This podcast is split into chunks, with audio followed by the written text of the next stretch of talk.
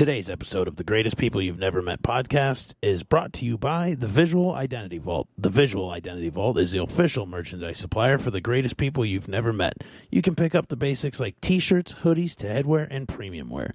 The Visual Identity Vault is a full service decorated apparel and marketing business located in my hometown of Fairmont, Minnesota. Shipping is included in all pricing, so we make it simple to order,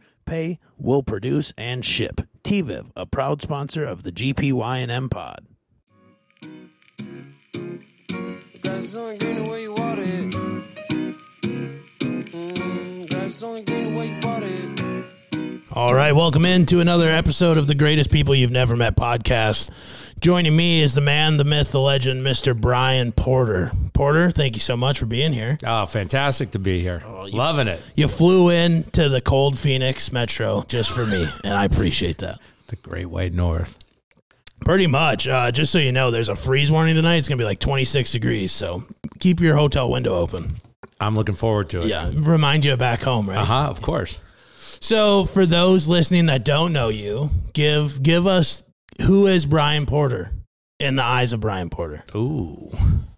Uh, father, husband, uh, packaging guru. Yeah, Um, always willing to lend a helping hand to anyone, give advice to anybody. I love charity type of stuff. If someone needs Yeah. something, I'm there. Doesn't matter.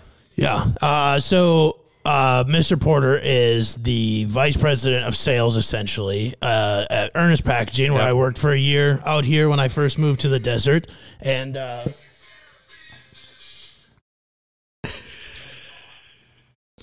Um, want to cut that out for me, Jay? Yeah. Um, so, uh, Mr. Porter is a vice president of sales for Ernest Packaging. That's where we got to meet when I was working there for a year. Yep. Um, you've been with Ernest for a long time. 27 years. That, that's almost my entire life. I know. So not to throw that on you. I No, I know. I know. I but know. that uh, what's that what's that journey been like? Because it is, you know, when you when you work for Ernest, it's a, a prideful company and they're very you know, you get to learn the history of Ernest, right? So I Yeah. mean, you've got to see a lot of that. So what's that been like for you to be a part of that process? Yeah. So when I started, they had just acquired Salt Lake City earlier that year, and um, I need I wanted to go do something. I used to manage a band and was married, had a kid, and the band thing was you know drummers weren't showing up. People were pulling guns on you at the at the gig, you know, not wanting to pay you. So I, um, my buddy, who was in my wedding, and his uh, sister, who was in the wedding too, was friends with my wife at the time. Um, they they said, "Hey, talk to my dad," and he always his name was Jerry Shea, legend in the industry. Jerry would always say, "You know, hey, if you need to want to change your role in life, come talk to me." Yeah. So I interviewed with a couple different companies. First one was Unisource. Thought I was going to have the job. The guy, after like six weeks, calls me in and says, "Hey, I got good news and bad news. Bad news is I'm moving to Seattle, so I'm not in this area anymore. Good news is I can hire you in Seattle. I'm like, not going. Yeah, no, thank you. Nope, got a kid, a wife, not moving up there. So then uh, Jerry, and he worked for, uh, which is now Pregis. At the time, it was Okay. Richter. And so then he set me up with Pac West, and the guy wouldn't even interview me. He did. He did a phone, a courtesy phone call. All right, Jerry, the guy won't even meet with me. He's like, "All right, do you mind my driving to LA?" I'm like, "Nah, I- I'll drive up to LA. I drive up to LA all the time for the band. Come home at two o'clock in the morning, not a big deal." So I went up. I met with a gentleman by the name of Warren Payzalt, and so we have that award now at Ernest for the top rookie called the Payzalt Award, named in his honor. So Warren meets me, gives me a personality test right there. It was like a three and a half hour interview, and then at the end of it said, "Okay, well we'll get back to you." Blah blah blah. So about two weeks later, I hear from uh, gentleman Larry. Actually, I don't hear from anyone. I call uh, I call up Jerry and I said, Jerry, they're supposed to call me back. Let me know what's going on. Haven't heard anything. So long story short, they make me a job offer, but they said we don't know what we're going to do with you because we're not investing into the rookie program right now. We're investing all of our time and energy into Salt Lake City. It's a new Sure. acquisition for us. It's the first thing ever out of state. We don't know what the hell we're doing. So I'm like, all right, I'll do whatever you guys want me to do. Just give me a shot. So at the time, it was Bay West, which is now, I don't even know who they are, Wausau Paper, one of those paper companies that have been acquired so many times. They had a brand of wipers out to compete against the Scott uh, WypAll, Kimberly Clark Workhorse. And they said, hey, we're bringing in a container of each. We want you to learn about them and sell them to our customers or go find new accounts. Right. And then there was another product called Stardust, which was a emulsified um, uh, silica that would pick up anything instead of like an oil zorb, which was like Sure. kitty litter. So I did that for like four months, and then they go, "Okay, go hire your replacement," and then you can get out in the field. I'm like, "Well, where do I go?" They go, "I don't know. You know more about this than Yeah. I do." And I'm like, "Wait, what?" So through that process of the four months, I was teaching myself packaging because no one was teaching me anything. I would, I had one guy in, in customer service that said, "Hey, go, go into the sample room and grab literature and read it three times a day for the week, and you'll know more about that product than anyone in this building." Yeah. So I did that. Um, so when I found my replacement and then I started doing the sales stuff, I did it for about nine months, and they came back to me that later that next fall and said, "Hey, Storopack just came out with this thing called Paper Plus to go against Ranpak, and FP International, which was another loose fill company back in the day, had an air pillow system called uh, Cello. So they said the only way we can get these if someone becomes a champion for it internally with Ernest. We want you to do this. Nope, I'm good. Right. I got a territory. I've got one of the top uh, 10 accounts in the actual company now. I'm good.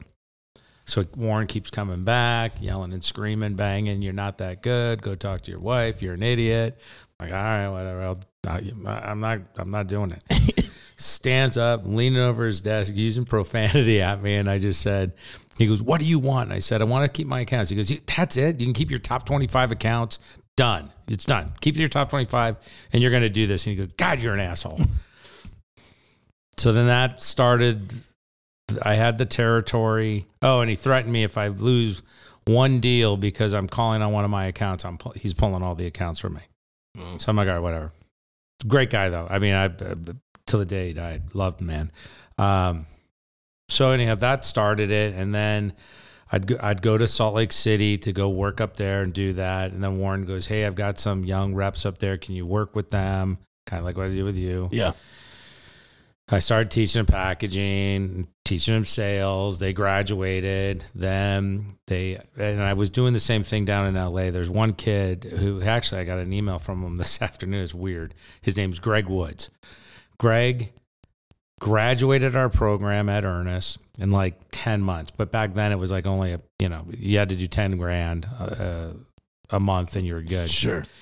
So he graduated, ended up going through the industry, became president and co-over co- co-owner of a company called PAMS, P A M S, which is a vendor of ours. Okay.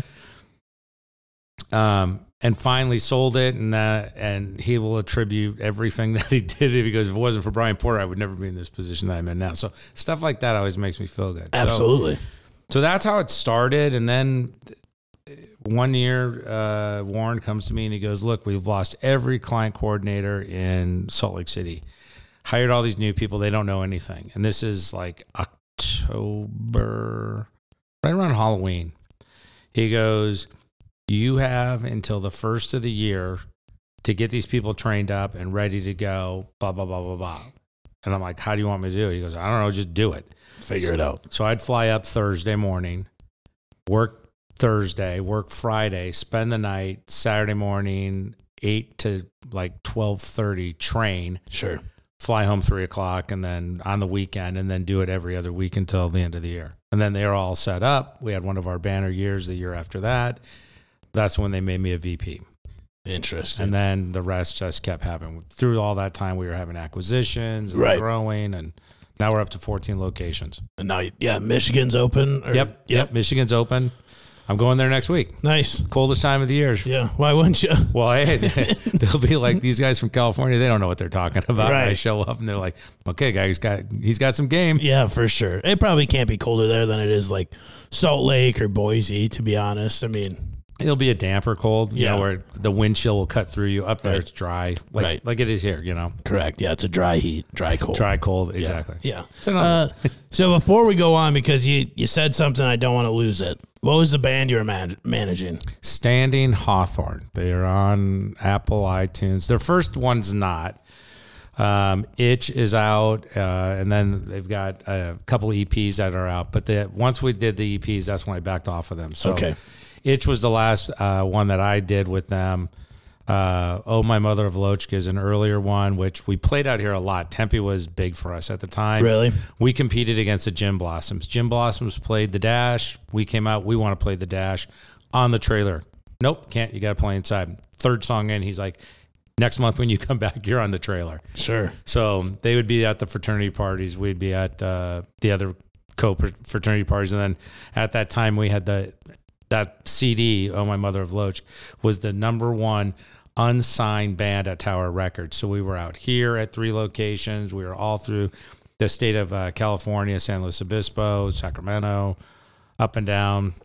What a life, dude. That's so interesting to me. I, I Tony had actually mentioned that one time on our ventures Yeah. about about you, but that is such a I mean, that's an interesting thing. Like that's not a thing a lot of people ever dive into. How did you even get wrapped into that? We were um, so uh, when I graduated high school, my father at graduation hands me my envelope, and I'm like, "Wow, is it a trip, car? What?" I mean, everyone's getting this stuff, and it was Right. my it was my insurance papers. Oh, Hey, in August you turn 18, you get to take this stuff over. yeah. And I'm like, well, or, or he goes, or you can go to school and I'll still keep covering it through my insurance. I said, well, how am I going to pay for school? He goes, well, you're going to do it. I'm like, okay. That is, I don't think that I can do all of that and live in Southern California and have the kind of fun that I'm having. Right. So, um, I learned how to run a recording uh, board. I want, I figured everyone's making cassette tapes to be in a band. And I was in a band in high school and we played parties and stuff. It wasn't nothing big. I What was the band called?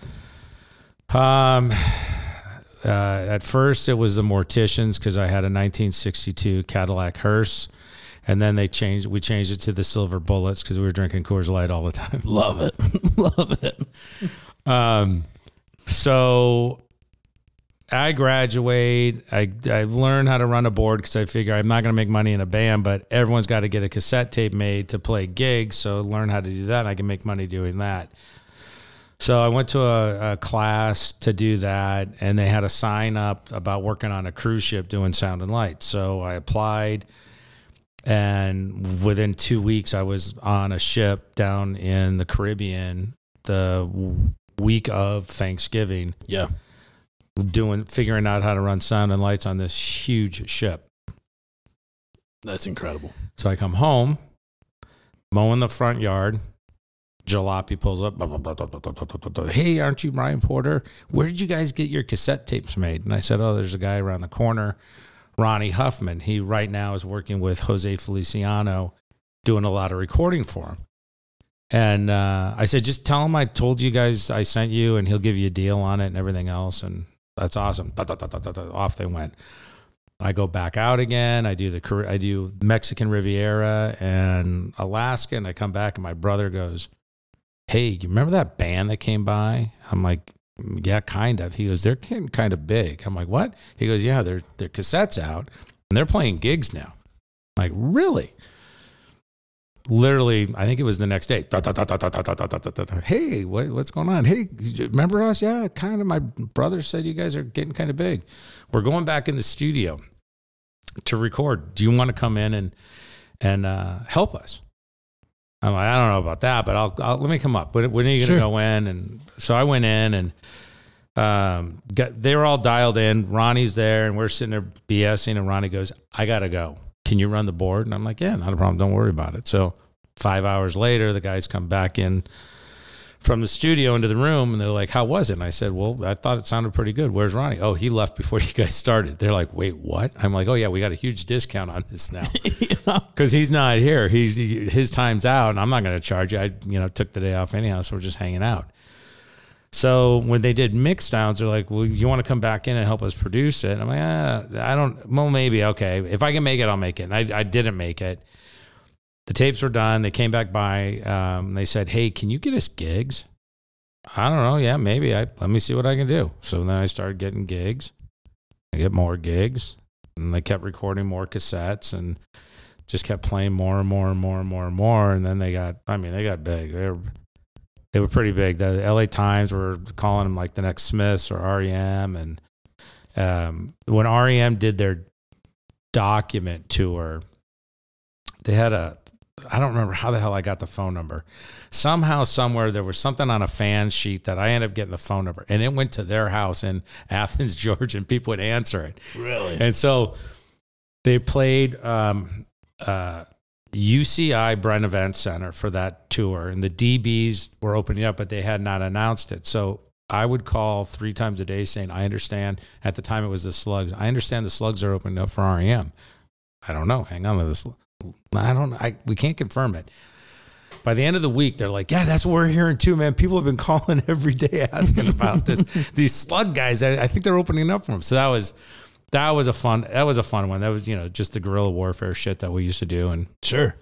get them out there. But yeah, that was the band. Hot and so Chris Carnes, his he actually got he got the, the most famous out of all of them on their own. He was a guitar player. He went on to do Sonochrome, which the, his debut album, the very last song on Never Been Kissed with Drew Barrymore is his tune. Okay. He was also in uh, with Brendan Fraser, Blast from the Past, with uh, where it's the bomb shelter one. Oh yeah, yeah, yeah. There's a cafeteria scene. That's his tune. Okay. That's a different one of his songs. And I can't remember the third. I think it was like some horror flick or something that he got the third one on. So that he he became the most popular out of it. Now he produces like he's done. Uh, Kiefer Sutherland has side projects and Sure. stuff. Does a lot of that. Stoner, the drummer, um, his son Tosh is really big. Tosh, the drummer, look him up on Instagram. He plays with everybody. I mean, they're they're they were talking. There's there's been a ton of talk about him replacing Taylor Hawkins with the Foo, Foo Fighters. Yeah, If That's that- crazy. But yeah, Taylor Hawkins. I mean, all those guys used to come to our gigs because Taylor was in Laguna Beach. Um, what you call it from Stone Temple Pilots uh, slash not Stone Temple Pilots. Excuse me, um, Guns and Roses, and then before that it was um, the Cult. Their drummer. Um, God, what's his name? Drawing a blank. Anyhow, he he went to our high school and stuff, and so he'd see us at gigs, and we'd hang out, and Sure. it was just a, a scene happening. Right. That's so interesting to me because that's like what time period? Like late eighties. Yeah, Shrinky Shrinky Dinks were playing. They later came, became uh, Sugar Ray. Uh, what was it? Um, Stone Temple Pilots were uh, Mighty Joe Young. They became that. No Doubt was a circus act that was playing all over the place. So there's that whole vibe. All those bands were playing everywhere. Yeah. um, through Newport, Costa Mesa, Hollywood, um, San Diego. So I mean, it's just such a wild thing too to pub all that stuff. I know I sound like a young kid and I'm 31 years old, but like to pub all of that without the media outreach that there is now. Oh God, it would be so easy now. Right. That's what I'm saying. Like you would probably have stayed on that track forever. Right. Yeah. Like I mean, it's just a different world. I mean, literally such a different world from that to now. I mean, think if you had an Instagram to post on. Oh, my Like, God, Come yeah. check us out No, we- here. you know. We would have to do like last week. We would have done a mailing for the, that would go out to talk about all the shows for February and early March. We'd have to book that Sure. far out. So we got like a you know the postage uh, meter thing, so we get billed off of it. Had a post office box. We get sponsorships to make the flyers for the whole thing. People would be buying merch off of it. We were selling merch at the gigs. I mean, we were making good money, cash Right. at these gigs. All of our equipment was paid for. All the recording was paid for. Everything. Nothing came out of our own pockets. We, it was, it, yeah. If we had that today, Yeah. crazy. No, it's just. I mean, what a fun time. You can see it in your face too. Like when you talk, like it had to be just a blast of a time. I mean, how old were you then doing that? I was, I started doing it with them at 20, 20 because I turned 21 and we all played a party together and then stopped when I was like 26. Yes. I mean, what a blast! The six years, right? Like just hanging out. And, Oh, yeah. No, that's way cool. Uh, what what was the downfall? I mean, you said like people weren't showing up, and I mean, the, the downfall was Dave Wakeling, who we knew really well. He, um, when my son was born, he, you know, I've got pictures of him holding my kid, and we were at, at the time there was a place in Dana Point called um, Heritage Brewing Company. It was the first microbrew back, you know, Sure. in the early '90s, and there was all this talk about uh, Roger's going to come over from London. and We're going to jam for a little bit. Oh, all right, okay, that's really cool. Hey, I'm getting general public back together. Oh man, that's awesome. Yeah, we're going to play a gig here and everything else. All right. So we played a gig and he's talking to me through the whole thing. And then he said, Hey, do you mind if I talk to Stoner and Chris about going on the road? Because um, they're talking about us doing uh, five stadium, uh, th- the radio shows, the five stadium, like New York, Washington, D.C., sure. Uh, Atlanta, I don't know, Orlando and Miami, something like that. And uh, I said, yeah, that's fine. When, when are you when are you going to do it? August. Okay, that's fine. Great. Summer. We don't have gigs in September. Those really busy because the fraternities all book us for fraternity parties, and that's good cash. Fine. Okay, great. So we were at my buddy, my other buddy, Doug Crone. He became like co-manager with me and Paul the singer was there, uh, Brent the bass player, who's by far the most successful out of the group, not in music but success. We're doing the newsletter for uh, October, and we get a call, and it's not from any of the guys; it's from some freaking roadie guy on the thing saying they picked us up for Europe. We're gone. We'll see you guys when we get back. No. So Brent, Brent, Brent stands up, walks out. This is effing over, slams the door. Paul's like, well, I'll see you guys later. And Crony and I are sitting there with all this, I don't know, a couple hundred dollars worth of mailers going, shit. That was it. Just like that. That was pretty much it. They came back and they, everyone was mad at them and they had great success with it. Uh, that's how Chris went on to get signed and everything else. But that was the, that was the final, final, final. It's funny because if you watch like those rock movies or like uh, what did we watch? Bohemian Rhapsody Oh, yeah. last week. Oh, you know, yeah. like you wonder like how tailored are these stories, and then you see it and it's like, oh, that's probably hundred percent real. Like Hundred percent real. Hundred percent real. cutthroat, like right now, it's just done. Yeah. that's probably exactly what it was. Like It in all those stories. Well, it was a lead up. Like the drummer shows up and he's out of his mind on something, can't play. Singer gets in a fight with his girlfriend, says he's going to fly up and meet us in Cal Berkeley, doesn't show up. We p- put a set together without a lead singer and did the did the show. But it was like little things like that just kept building. And when that happened, it was like that was it. Done. Right. Ah, that's so interesting to me. That's incredible. Thanks for sharing that. That's just, I mean, a wild thing. Uh, being on stage with those guys or private concert, Eli Young Band, which was better. Oh, Eli Young was pretty good. That was that was good. But being on stage with those guys to watch, I mean, I'd watch you know a couple thousand uh, kids that back back then they used to. Um, there was these organizations that would do ski trips for like fraternities and sororities, and they'd get like three or four colleges together. So we played up in Utah in this ballroom and just I remember that's when Nirvana's Nevermind came out because we were listening to it the whole trip Sure. driving up and while we were up there but being up there and watching these young guys just having so much fun and then watching a couple thousand people reacting to it it was awesome that was a vibe but Eli Young Band was awesome No, I was so jealous when you showed me those videos and things. And what a life. That's so, I mean, yeah, dude, that's such an interesting time. I mean, obviously, I was a small child and not even alive. So to, to wrap my brain around that outside of watching, you know, some of those movies like about Motley Crue and stuff. And I can only imagine because I went to the original Motley Crue last tour, Yep. their first of 12, I Right, think they've right, done now, right? Um, but to see those guys, and at that time, like Mick Mars just like leaned on the stage, right? Like terrible, right? But it was like, holy shit, could you imagine these guys in their prime? Yeah. Like, cause it was a show. And then like uh, Alice Cooper opened up for him. oh wow okay And then they do Feed My Frankenstein. He runs around, someone, not him, runs around in a 10 foot tall Frankenstein. It's like, this is a Broadway show, Yeah, you know? yeah. It's just so crazy. So to see that in its height with all those bands, I mean, must, I mean, had to just be incredible.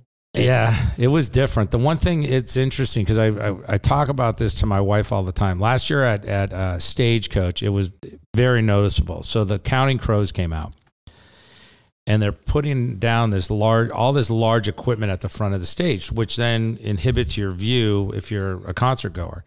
My wife's like, "What is all that?" I go, "Those are monitors." She's like, "What?" I go, "They don't wear earpieces. Everyone nowadays wear an earpiece." So you don't have to have the volume cranked up and you don't have to have a monitor in your face, which then blocks the view of everyone in the first 20 rows because you can't see up it.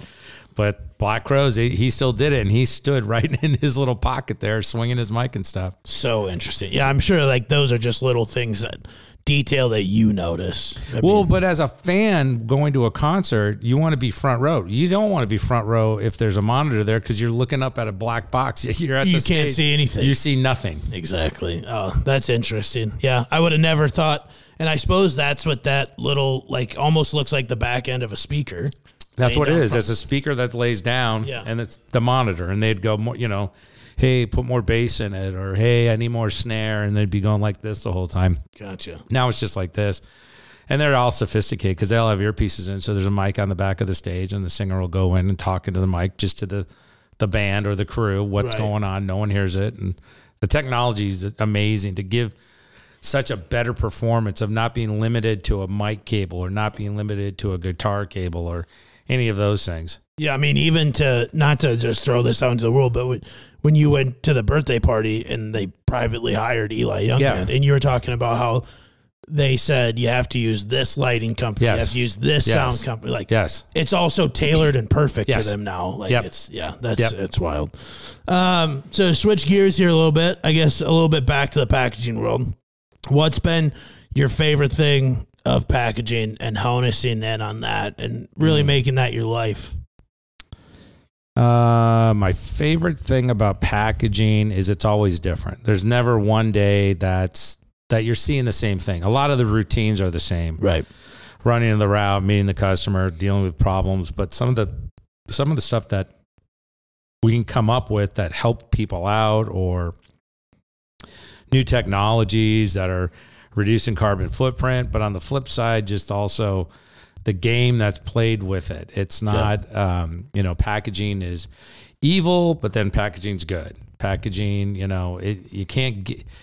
There's just so much. We've been having so many conversations over the last three weeks about before COVID hit, everything was about um, reduce the size of stuff. Amazon came out with the SIOC shipping your own container. You would get fined. That's not even ex- in existence anymore because everyone was shoving so much stuff out Right. that's also why they just you know fi- laid off or fired you know 14,000 employees because they didn't care they just kept pushing bodies through to get the packaging out the amount of waste that was created from that where before we were all under scrutiny about having to reduce down the size of the pack dim weight was always a big thing Yep. um, single-use plastic came came into place of plastic it was wasn't a bad word anymore Right. you know everything had to be wrapped in plastic Right.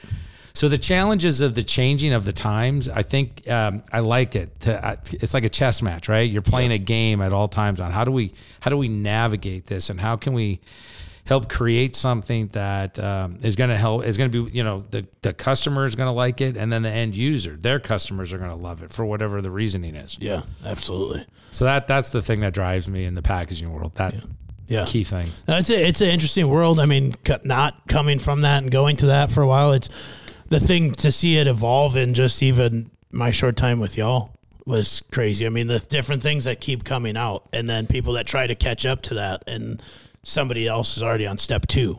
Well, what know? was the, what was that one account that you and I went to and they were looking? They had no room. Remember, you were doing V- Yeah, you yeah. were doing EMI at it. Yeah, out in uh, Surprise there. Yeah, yeah. And so they're growing like crazy. And Right. it's like, all right, hey, I'm going to come out and keep counting for you to help you get your process together. Oh my God, you were like a hero. Right. And then we went to that auction place where the guys were wrapping everything under the sun, and we're like, "Hey, check out that cool golf Yeah. cart, and look at that cool thing." And Yep. So that was the other that, that you know, seeing all those interesting things, I I, I think is is cool too. But For sure. wow, you make that here? That's really cool. Right. No, it is. It is cool, especially in a place. Well, I mean, probably everywhere, but like you're in LA and then you come here, which are two major markets. I'm sure it's very different in Boise. Um, Yeah, I'm sure it's, different. in all of them. And business is different everywhere, right? So, but it is it is an interesting market. I think the thing that I loved the most was always you knew who you were competing against, and that was the big guys, right? Yeah, And you just always like, if we can beat them, you can win, and Right. that that was it. Like that was the game, and that, it Exactly. is it is fun. It is a fun sales role for sure. Um, what's uh what's your vision for Ernest moving forward in your role? And my role, my role is to continue to drive the company um, from a sales side and and and give Tim my feed my honest feedback and when when I see stuff. So we had a big B we created a BHAG and it was a financial one and we started down it and for a year I'm like, hey, this is great, but we're we're losing too many people. Let's make it about graduating and developing 100 reps. Right. So that's the new BHAG. And Tim's got like 300 and he's put my face on Gerard Butler. And so, Yeah. oh, yeah, I'll send you the, when I get the link to it, I'll send you it over. It's great. pretty cool. So they're going to unveil that to the whole, the whole company at our March meeting. So that's, I see myself being the, the, the confidant to Tim where I, I see it because I'm out on the street and I, I will keep I will continue to drive this company from the street level. I don't care. I'm never going to be the guy sitting behind a desk and losing touch. The moment if I, if I'm grounded to a desk, count count the time, right? Right. I mean, it's going to be soon because you see who your competition is out on the field. You see what our vendors or who's helping us and who's not helping us in the field, and you understand, you know, kind of what's going on. Where where do the trends? What's happening out there? And Right. you can't do that behind a desk. And so No. I feel that that's the biggest value for me. Plus, then I always like evaluating the managers by working with the reps. You always can tell what's going on. For sure. Absolutely. I think that's, I mean, it's very interesting, right? I've worked for a mega corporation in Fastenal. Yep. I worked for a very mid level like y'all, and now I'm at a very small place. But to see, there's not a lot of places where you're riding with the VP of sales every time he comes to town, Right. right? There's not the, you know, uh, Tony comes to town, right? Like, there's not a lot of that outside support. And you're absolutely right. That was always great because it was like you could confine a little bit and hey, these are the things that I'm struggling with, or these are the problems I'm having. And I know that you could voice those with a Tony, with a you, and then they would get addressed and you just feel a little better about it. Yeah. So I think that's a huge, huge plus. I have I have nothing but good things to say about that company. So just so we just so you know. I Oh. don't want I don't want I any know bad that. will. I know that. Okay. I know just, that. I I mean I know you're here, but I just I know that. Yeah. You're on my you're on the text I, strings. I know baby. that's the, so that's the other place I was gonna head with this. Uh, fellow Minnesotan. yeah. When'd you move from Minnesota? Uh 79. And you were how old? Uh just turned I, I think I was 12. 12. You miss it ever? I did back then. Yeah. Um Did you move ju- straight to the LA area? we moved to Orange County. My father was transferred. He worked for um, National School Studios. They bought a company out in California. Immediately flipped the name to Lifetouch. Told them it was going to be 15 years to develop it and everything else. He did it in five. And so coming from, I you know, I, I grew up where I grew up. th- There's a bunch of messages that have been going back and forth with the family on because there's some house on Lake Minnetonka. It was like two miles from where I grew up, and it's listed for like four point two million dollars. Easily. And so uh, we are throwing that around, and all of a sudden I found our house, and I'm like, well, shit. 203 Loring Drive doesn't exist anymore. It's like 49583 Loring Drive, Minnetrista, because when Verne Gagne died, he donated all this land off of Highway 7 and County Road 44 to be a wildlife preserve. Okay. So when they did that, it became where I grew up at be, was no longer Mound. It was now Minnetrista. Okay. And so it, I was on a cul-de-sac. The lake was on one side. We had an acre of land with a pond behind us. We would play ice hockey every day. Right now, Right. you know, get off the bus, go running home, drop your stuff, run downstairs, put your skates on, not even lace them up. You're just running in the snow to Yeah. hit the ice first so you can be captain. Yeah. Play the till guys. you know, play till the mom would flip the floodlights saying time Yeah. to come in and eat. till you can't see anymore. Five o'clock when it's pitch black out, right? Oh yeah. No, that's good stuff. Um, so you're obviously you're a Scolger. We're Scolgers together. Guy at the hotel right now. I'm I'm walking out, and uh, two ladies were picked up and dropped off in front, and he starts doing the Skol chant. I whip my head around, and I'm like, "What?" He goes, "You a Viking fan?" I'm like, "Skol." Yeah, I go, "Got a text screen. Yeah. it's, it's Skol Vikes, man." yeah, And then so we're talking, and and uh, and I go, man, they never, they didn't give us the respect. We weren't even supposed to have nine wins this, Right. this season. We get to you know where we did, never having the respect from the NFL at all. no, And and I think the reason being is because they kept saying we got we found lucky ways to win. We were always ahead. We just gave up way too many yards yeah, oh, on the yeah. defense. But I think we were like 33 or 31 in the NFL on defensive uh, yards against us. So I'm the our, our- ex defensive coordinator. Hey, it was great when he was there, but we got to make a change. We had we have to be more Yeah. aggressive, like the purple people eaters of of the years gone by. Yeah. Yeah, I I agree. I know I have a differing view from some of the people in the group, but I think a lot of those players got to go goodbye. Like Oh, it's time, and they're old. That sucks. I mean, I was just talking about with one of my really good friends too. It's like, and even like my dad this week. It's like he was talking about Adam Thielen. It's like, well, He's going to be gone. he's a 33 year old wide He's receiver. They're playing 20 million dollars next year. Yep, So, he's going to be gone unless he wants to restructure and stay in Minnesota because he's never left. I mean, Right. he never had to leave. He could restructure or go for a payday and get annihilated out there, and Yeah. you're done. yeah, Yeah, Adam Thielen's gone. I I mean, look, you can get the read into it right away. The day after on the Viking feed on Twitter, they are showing, thank you, Adam Thielen. Oh, yeah. There's Yeah. like three pictures of Yeah, him yeah, waving, waving, goodbye. yeah. Yeah. I think, I think Cook needs to go. I think Yeah. he's got a lot, you know, he's, this is the first season that I didn't see him miss three games in a row. yeah. He did play all year. Played all year, but it, I don't think he was that effective as he. I mean, he's got speed when he can break through, right? Right. But Cook needs to go. I mean, we need it. We need that space. We have plenty of guys that are coming up, special teams that can be that are actually running backs and Right. stuff that they haven't played them. Let's do it. Well, now that we can spread the offense out, because I know. with, with JJ, you don't have to rely on that one guy Pay that guy whatever he wants. yeah, yeah, and that and thank God I think they've been talking to him all Oh, yeah. and his agent to make sure that happens. Have to, have to. Um, thoughts on moving up in the draft? Uh, the reason I bring this up, anytime I have a Vikings fan on, we talk about it. And uh, you should look up Ross Bernstein. If you haven't listened to that episode, please do. But Ross is from my hometown in Okay. Fairmont, and he's a sports author. Uh, now he's a public speaker, so he kind of got out of that realm. But he has breakfast with Kirk every Thursday Oh, for uh like a chamber kind of like uh uh like a growth kind of thing uh yeah, connecting whatever right and ross had a really hard time talking like yeah he's he's a good guy but it is like you could hear it like he's like is ross gonna say he's the guy and then he's like i don't think they have the horses to win and it was like okay so somebody that knows him personally and that that mentality it's something that I talk to my close friends about. Are you all in on the Vikes moving up to get a guy? Also, do you want another one of these? sure. Okay. Well, let's look at San Francisco. Yeah. Where was he drafted? I understand. And that's the thing. Eh, but I'm also in look, on. look at Tom Brady. Right. Where was he drafted? For sure. Where was Drew Brees drafted? All these great quarterbacks were not premier for we've got to I think that right now the front office of the Vikings is playing Moneyball. And it's probably the first time ever where they're looking at look at the trade. We bring in a tight end and he just goes crazy for yeah. us. Yeah. And I was I remember scratching my head going, "What the heck?" Yeah.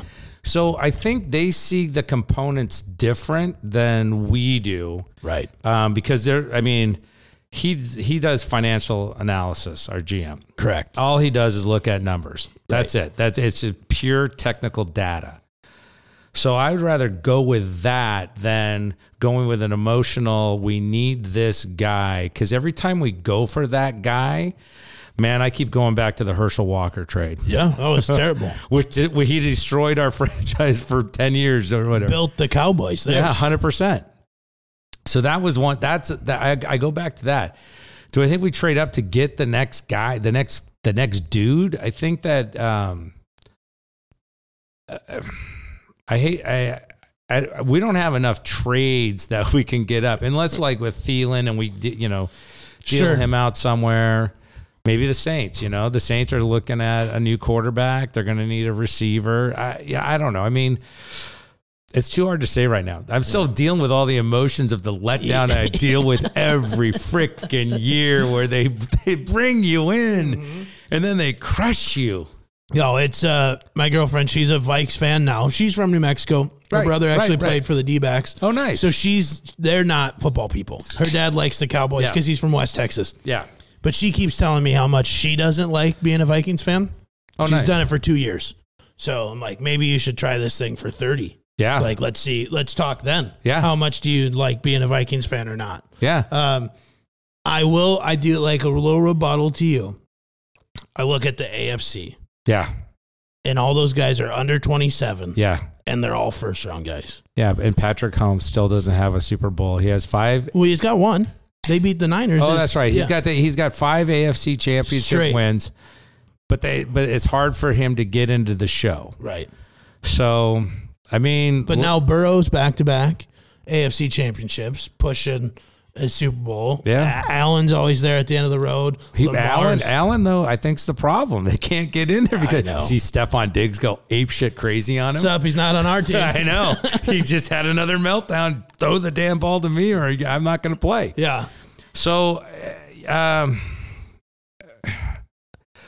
Joe, it, Joe's fantastic. Don't get me wrong. I think that, that we could grab a quarterback so, from one of these. Does does it have to be one of these premier D ones, or is it going to come out of Wyoming? Right. Or, you know what I mean? That's what I think. What we need to look at is go from one of these less favorable. I love the fact that the kid on San Francisco is three years younger than the Georgia quarterback. Now, Yes, yeah, now. yeah, yeah. Brock Purdy's tw- 23, Stetson Bennett's 26. Yeah, I mean it's awesome. Yeah. No, it uh I mean it's all about system now. I think you see more guys succeed, right? Like a quarterback like Lamar. Yeah, I mean, 10 years ago, it would have just been rode off as a bus, but now they're tailoring the system to what these guys can do. Well, and it's what's coming out of college. Correct. The college system is going more towards the mobile quarterback and not the pocket quarterback. Right. And so you've got to adapt to that. So everything's going to change. The whole entire NFL will change because of that. Hopefully, we get a defensive coordinator like the Saints guy that they're interviewing, the co Yep. One. He came. He, he was a um, a D one, you know, line and defensive coach forever. So he's he's been seeing this. I don't. We don't need a pro coach that's been around for ten years in the NFL. We got to go fresh, Yeah. eyes, figure out how to motivate because the speed too. Oh my God, everyone is so fast now. Yeah. Oh, absolutely. And I really hope that, I mean, I know I've said it before. KOC, when he was hired, he was looking for a 3 4 DC. Yes. 3 4 because he likes that. Yeah, We just wasted Danielle Hunter and Za'Darius Smith. Those Correct. those aren't dropping to coverage. We didn't have the horses to run that system. So I hope he learned from that and was like, okay, we've only had that system for two years. right. So It's we've never been that system. Right. So get the horses to to keep building what you have because I think in the right system, these older guys could play for a little bit longer, take some deal cuts, right? Uh, but it'll be interesting. So I'm gonna put you on the spot right now because I know you'll share this with the group, so we can all go back and ridicule you, and I'll make my prediction too. 2023 Minnesota Vikings. I want to know. I want to know your record and where where they end the season. Oh, I'm gonna go. Thirteen wins. Okay. Back to back 13 wins. back to back, back to back, thirteen wins, and I think uh, I do think we make make it to the NFC Championship game. Okay. I don't think we'll do Super Bowl. I mean, I would love to say we can hit Sure. the Super Bowl, but I think I think we can get the NFC Championship game. I think I think our offense, if all we have to do is plug the defense Right. And keep and keep the injuries down. I mean, shit, we played what the last With no corners, right? no corners and no center. We didn't have a after the Buffalo game. That's it. We were dealing with third string. Shit, Dallas took out our guy in the in the first quarter. Right. So then we had what a four a third string guy in there. Yeah. I mean, if we can if we can stay healthy on on that, I do think we have a good run because I mean the Lions are they're scary now, right? Green Bay, I can't wait to see what happens with Karen yeah, yeah, yeah. No, it'll be interesting. Because I think we're I think we will win the NFC North. okay. I do think that we're going to have over 13 wins. And I, I do think we can make it to the NFC championship game. I mean, look at the guys that we lost to. They were all in the in the playoffs. No, for sure. You got the doors blown off you by Dallas, and then obviously, I mean Green Bay, but that was what it was, and obviously Philly early in the year. But those were you know part of the last. Philly was the second game of the season, Right. And I didn't. I mean, we weren't blown out that bad. It was like what twenty four seven. It wasn't terrible. It wasn't terrible It felt worse. because they did it all in the first quarter, Yeah, and yeah. then and then we made the adjustments. But yeah, the Dallas game coming off of the emotional win in Buffalo, which to me was our Super Bowl. I sat there Oh. and I mean, I was flying high for weeks. But then again, you don't have a center, and they were just. I mean, Cousins had no, he had nowhere to go, Correct. zero. Yeah. And I I even hated it in the Giants game where his his jersey's all left up in the first quarter because he's just been eating turf all day long. Yeah, even on that last play, I mean, you can watch it from any angle, but if you watch the all 22, that was the only chance the guy had to throw the ball. I mean, And they had converted first downs on that play Right, three, three different times, times, right. during the game. So it's like that was the play. right. TJ Hockenson breaks a tackle. Nobody's sitting here pissed off. No, he's So- down. He's down almost to the fifty because he breaks that tackle. He's ha- Right. he's halfway in. We run. We go in. You know, it's whole thing. Yeah. So you've experienced all the heartbreak. I love it. Uh, are you scared of the Lions? You think the Lions are for real? I think the Lions are for real. I think that their quarterback had a good year because he got in a good rhythm. Yeah. But he is that quarterback. Yeah. He's just going to be that one. Yep. Jared Goff is going to prove everybody wrong. And I do feel that uh, our coach was the reason the Rams won the uh, Super Bowl. I mean, I mean, look at it now. They didn't even they didn't, they didn't even win the division. right. So I think we have good things around us, but yeah, the Lions scare me. I mean, they are shit. I mean, you know, it came down to a field goal, longest know, field goal ever in Viking history to win that game, and then we can't do anything there. So we'll see. Yeah. Motor City Kitties. Always, Motor City Kitties. Always make you nervous, right? Um, as we get to winding down, first off, thank you so much. You come into town, you do this with me. Yeah. It means a ton. My pleasure. means a ton. Secondly, somebody listening to this is on the verge of taking a big leap in life.